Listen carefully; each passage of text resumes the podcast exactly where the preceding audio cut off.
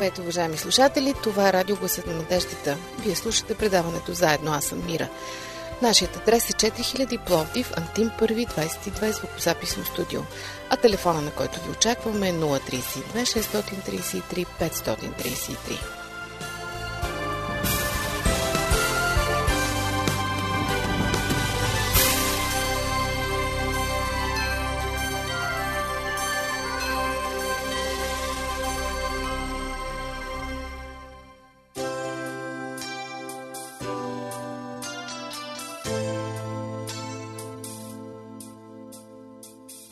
Тръгнали сме на някъде. Бавно вървим и мислим. Ще си подадем ли ръка? Ще си помагаме ли? Да посрещаме проблемите заедно. Да се радваме на зората заедно. Да вървим към кръста заедно. Уважаеми слушатели, започва нашето предаване заедно. Останете с нас.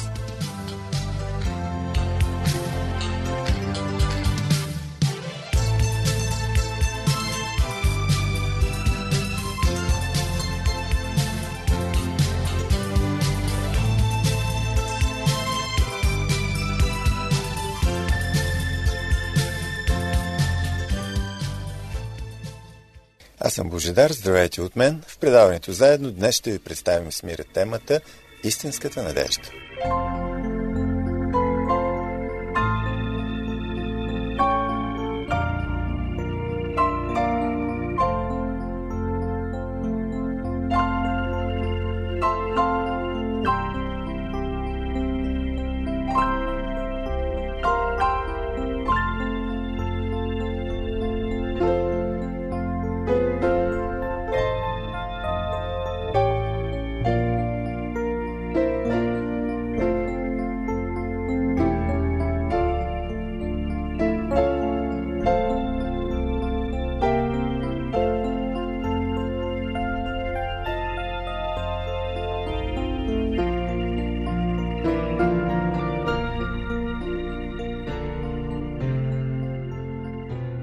Скъпи приятели, надеждата е нещо, което е кодирано в нашите сърца. С известен израза, надеждата умира последна. Има още един, който съм чувал. Надеждата никога не умира. Чел съм защо в някои страни не е разрешена ефтаназията. При никакви случаи обстоятелства. Предполага се, че макар и теоретично, имайки в предвид върховите постижения на медицинската наука, може в последния момент да се появят от някъде спасителното лекарство и дори за безнадежно болния човек. Разбира се, в повечето случаи това е едно теоретично предположение, но как да убиеш надеждата на човек? Има и други аргументи, един от които е, че не може да отнемаме живота, който Господ е създал.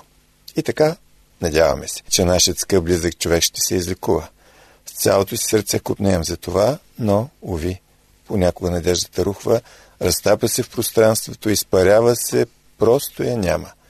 Спомням си като ученик в малките класове как ни караха да пишем съчинения на тема какъв желаеш да станеш като пораснеш. Ние децата имахме различни желания, които погледнато от позицията на възрастен човек изглеждат доста наивни и смешни. Но това са детските желания и мечти, в много случаи неосъществими.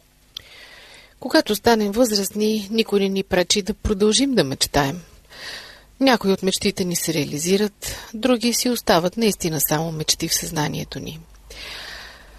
Понякога се изкушаваме да пуснем тото фиш. Предполагаме, че не е някакво хоби, но въпреки това задраскваме произволни числа, сякаш си играем, но тайничко не се иска да спечелим. Понякога дори започваме да си правим сметки какво ще си купим с получения джакпот, кола, апартамент или пък кой знае какво.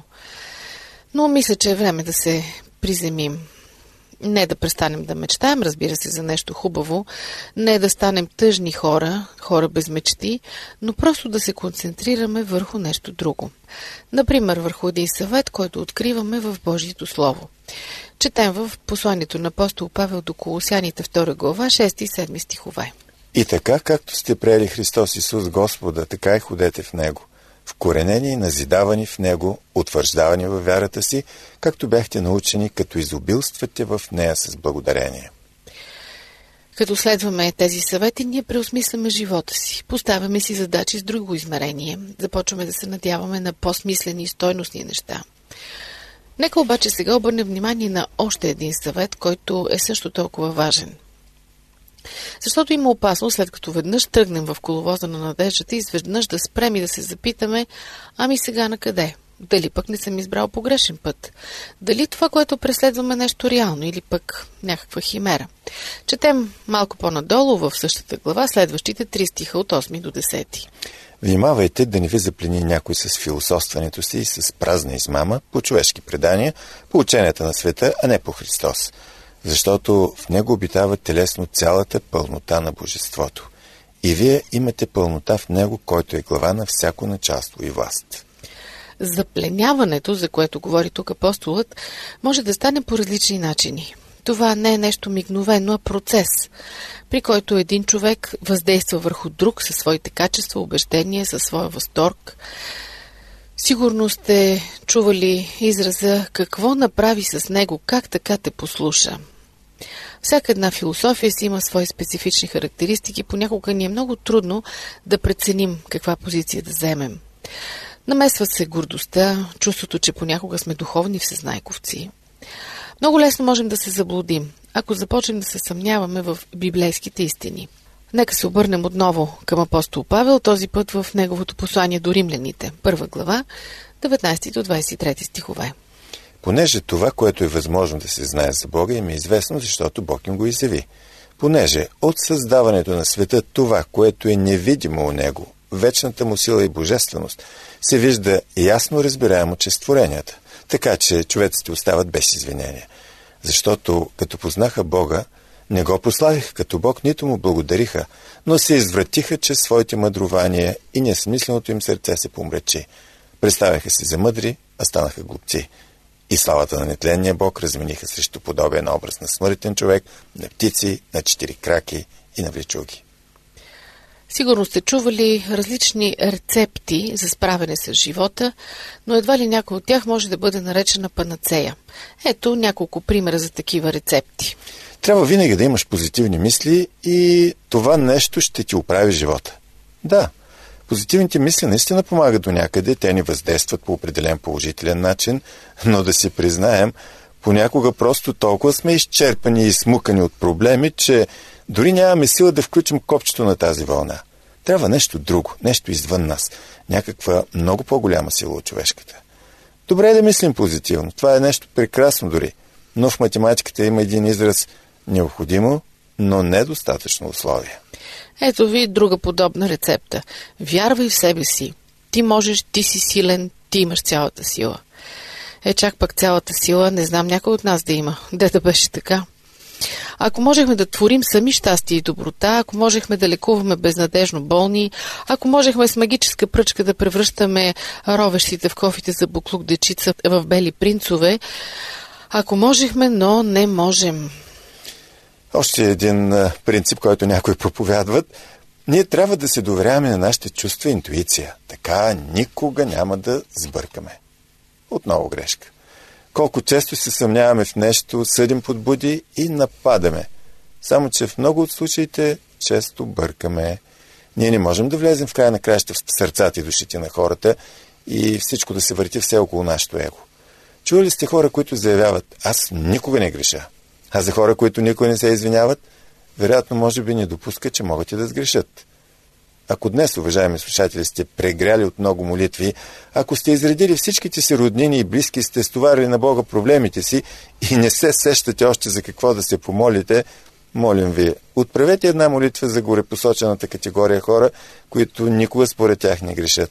Да не станат по-скромни в своите претенции. Един съпруг се търпал много сериозно с жена си и както повечето мъже в такива случаи изкарал виновна нея но решил, че ще бъде по-силният и си казал. Следващия път ще й докаже, че въобще не е в състояние да ме ядоса. Достатъчно съм силен, за да й устоя. Ще стискам зъби, ще се хапя, ще, какво ще правя, не знам, но за нищо на света няма да се разгневявам, да слизам на нейното ниво и да й крещя. Ще й покажа, че съм мъж, силен и разумен. Не знам дали е необходимо да ви довърша историята. Сигурно се досещате какво се е случило следващия път. Отново скандали, отново крясъци. Въпросът е къде е сбъркал този човек в своите твърдения. Първо е трябвало да потърси защо се е скарал с жена си. Може това разбира се да не е жена, но може да се скара с детето, с колегите, с някои други познати, с съседи. И просто се е мъчил да им променя поведението. Затова Господ казва, че иска да промени сърцето ни. Там, където е изворът на живота, а не просто нашето поведение, онова, което правим или не правим.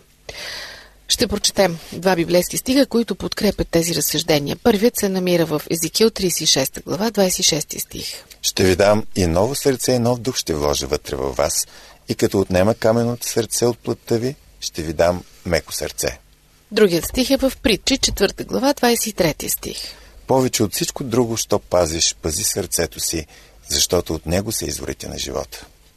Скъпи приятели, първото нещо, което може би трябва да научим днес, е, че ние сме пълноценни в Христос. Аргумент за това ли?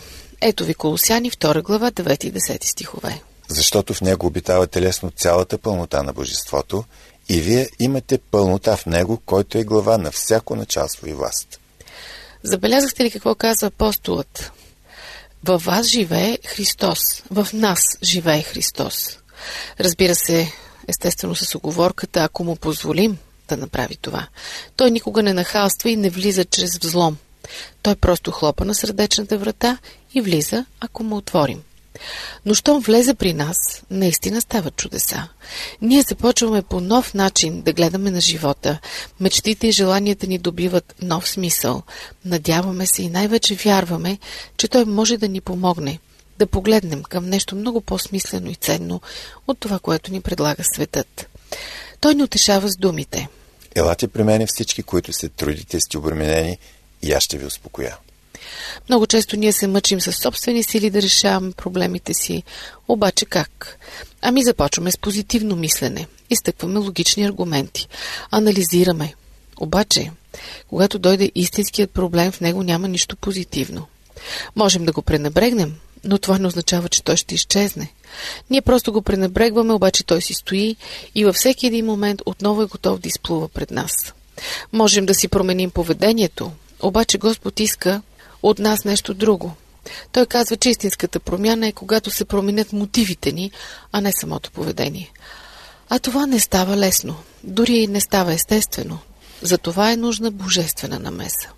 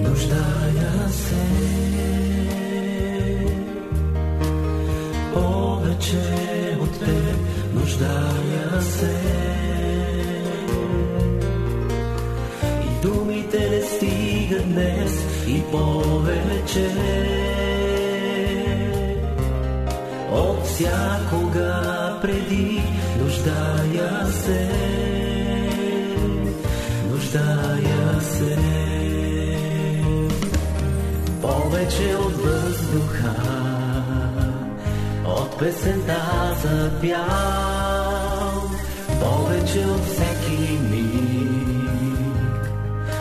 от всичко в моя живот и дори в труден час. Ще съм с тебе аз.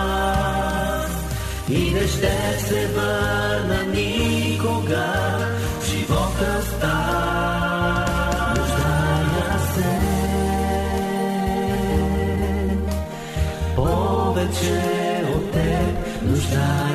нуждая се.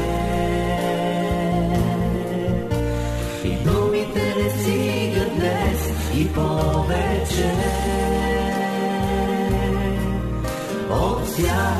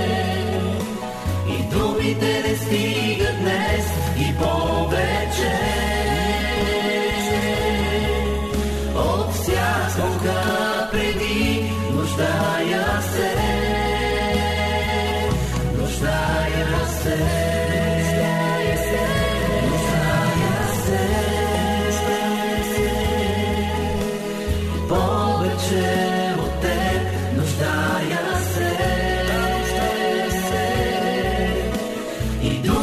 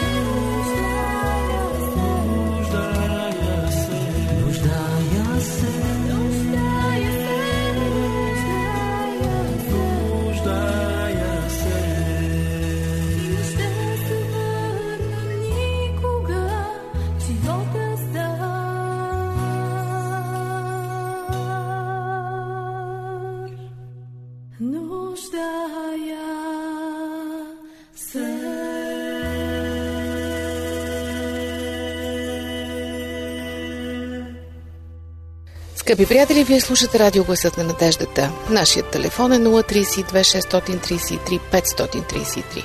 Ако желаете, можете да се свържете с нас и във Фейсбук. Там ще ни откриете като Адвентно радио България, изписано на кирилица. Темата Истинската надежда продължава.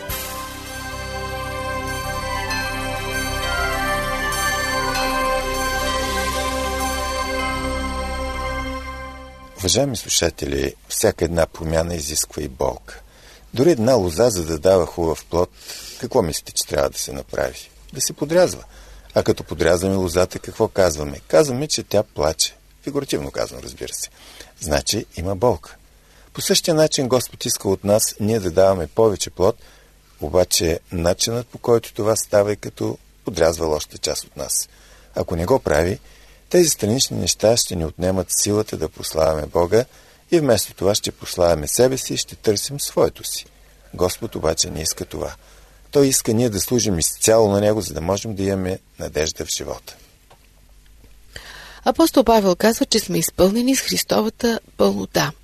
А пък апостол Петър казва следното. Ние сме участници в божественото естество, като сме избягали от произлязлото от плътта разложение в света. Не знам дали го осъзнаваме, но ние сме участници в божественото естество. Не, не сме богове. Но това означава, че след като сме приели Исус Христос за наш Господ и Спасител, Той започва да живее в нас. На друго място Библията се казва, че ние сме храм Божий. Какво има в Божия храм? Ами Бог е там. Затова е Божий храм. Святият му дух живее в нас. Така ни обещава Библията. Едни невероятни обещания. Една невероятна надежда за нас хората. Ние често търсим по-човешки да си обясним нещата, мислим по-човешки и не осъзнаваме силата и потенциала, които има Бог. Първо той казва, че ние сме участници в Неговото естество, не сме сами и няма нужда да се опитваме сами да разрешаваме проблемите си. Той е до нас, чрез своя свят дух. Ние сме храм на Бога. И във всяка една трудност, всеки един грях, с който се борим, а ние постоянно се борим с някой грях чрез мислите, действията, думите си, ние имаме помощ чрез Исус Христос, който обитава в нас в своя свят дух. Бог ни казва ежедневно. Успокой се. Ти си участник в Божественото естество. Ти не си някой, който живее сам. Ти си някой, в който живее Божия дух. И всеки един проблем, който имаш, той ще бъде разрешен с моята сила. Ако трябва понякога ще те подрязвам, но то не е с цел да ти унижа, а да дадеш повече плод. Както един добър родител, добър баща, Бог наказва своите деца. И то с една единствена цел – за наше добро. Като Божии деца, ние, християните, вярващите хора, трябва също да ставаме по-добри последователи на своя Бог и да даваме плод. Това е Божията цел – да даваме плод в живота си. Ето ви още един библейски аргумент по този въпрос. Ефесяни 2 глава, 10 стих. Защото сме Негово творение, създадени в Христос Исус за добри дела, в които Бог отнапред е наредил да ходим. Има някои хора, които питат, абе доброто не е ли нещо относително, как да преценим кое е добро. Понякога можем да станем излишно наивни. Всеки е в правото си да задава всякакви въпроси, всеки е в правото сам да си избира пътя, но все пак добре е да си отговорим честно. Наистина ли не разбираме кое е добро? Или просто искаме така да спорим? Или пък искаме някой да ни даде готова рецепта, или пък искаме някой просто да ни казва какво да правим и той да носи отговорността. Много често чуваме оправдания от типа Ами пасторът каза, този мой приятел ме посъветва така. В това няма логика. Наистина няма да правим списък на добрите дела, но предоставяме на вашето внимание какво представлява плодът на духа. А вие сами си направете извода. Плодът на духа е описан от апостол Павел в посланието му до Галатяните, 5 глава, 22-23 стихове.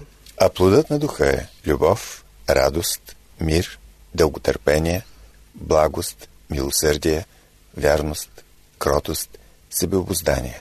Против такива неща няма закон.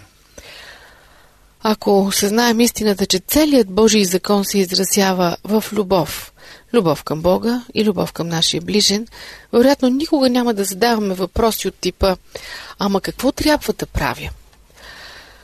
Ние знаем, че имаме един неприятел, един враг, който се мъчи да не правим добрите дела, а да вършим лошите.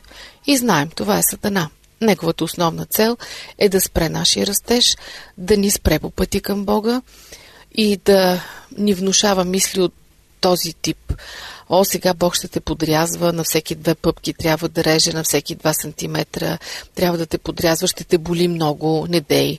Няма смисъл да минаваш през тези проблеми, абе ти така и така си даваш плод. Само, че Бог е казал друго. Аз дойдох да им дам живот и то изобилен живот. Господ иска не просто да оцеляваме или да съществуваме, а да живеем истински, да се развиваме, неговото естество да препътва в нас. Бог ни е дал пълнотата си в нас. Тези, които сме приели естествено Исус Христос за наш Господ и Спасител и сме предали всичките си проблеми и сме му казали Исусе, ти бъди шофьора на моята кола, не аз, защото ти, Господи, си и колата, ти си моето тяло, ти си моето сърце. Ти си направил и тази земя. Ти си направил мислите, ти си направил всичко. Добро си го направил, но човекът го изкривява. И момента, в който ние предадем всичко в Божиите ръце, тогава наистина животът ни почва да тече по правилната посока. Наистина, тесен е пътя, но е истинския път. Тясна е портата, но е вярната порта. Много неща можем да правим в живота, които ни носят радост. Но има само едно единствено нещо, което носи надежда. Има разлика между това да си просто весел, но без надежда, и в същото време да си весел като човек, който има надежда. Когато живеем с надеждата и в надеждата, ние се преборваме с много негативни прояви, които ни пречат в този живот.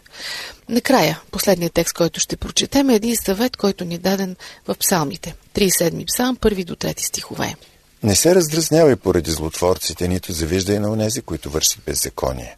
Защото като трева скоро ще се окусят и като зелена трева ще повехнат. Уповавай на Господа и върши добро, така ще наследиш земята и ще се храниш с увереност. Скъпи приятели, да не позволяваме на малките камъчета да обръщат нашата кола, но да останем верни на Бог и да знаем, че Той е предвидил за всяко нещо да ни даде сила. Ако се доверяваме на Него, никога няма да отпаднем от Неговата благодат. Няма нужда да търсим доказване от някъде другаде. Няма нужда някой трети страничен човек да ни казва колко сме красиви или колко сме умни или какви хубави неща сме направили. Ние сме пълноценни в Христос. И накрая да заключим. Най-важното мнение, което въжи за нас, е мнението на Бог за нас. А той казва, ти си пълноценен в Исус Христос, моят син, когато изпратих за теб. Скъпи приятели, тук е Световното адвентно радио Гъсът на надеждата. Вие слушате предаването заедно. Тези от вас, които желаят, могат да ни пишете на нашия имейл адрес awr.bg.abv.bg и да ни слушате в сайта на Световното адвентно радио awr.org. Уважаеми слушатели, вие бяхте с радио Гласът на надеждата. Припомням ви нашия адрес 4000 Пловдив, Антим 1 22, звукозаписно студио. Предаването заедно можете да слушате отново следващия вторник, по същото време на същата частота. До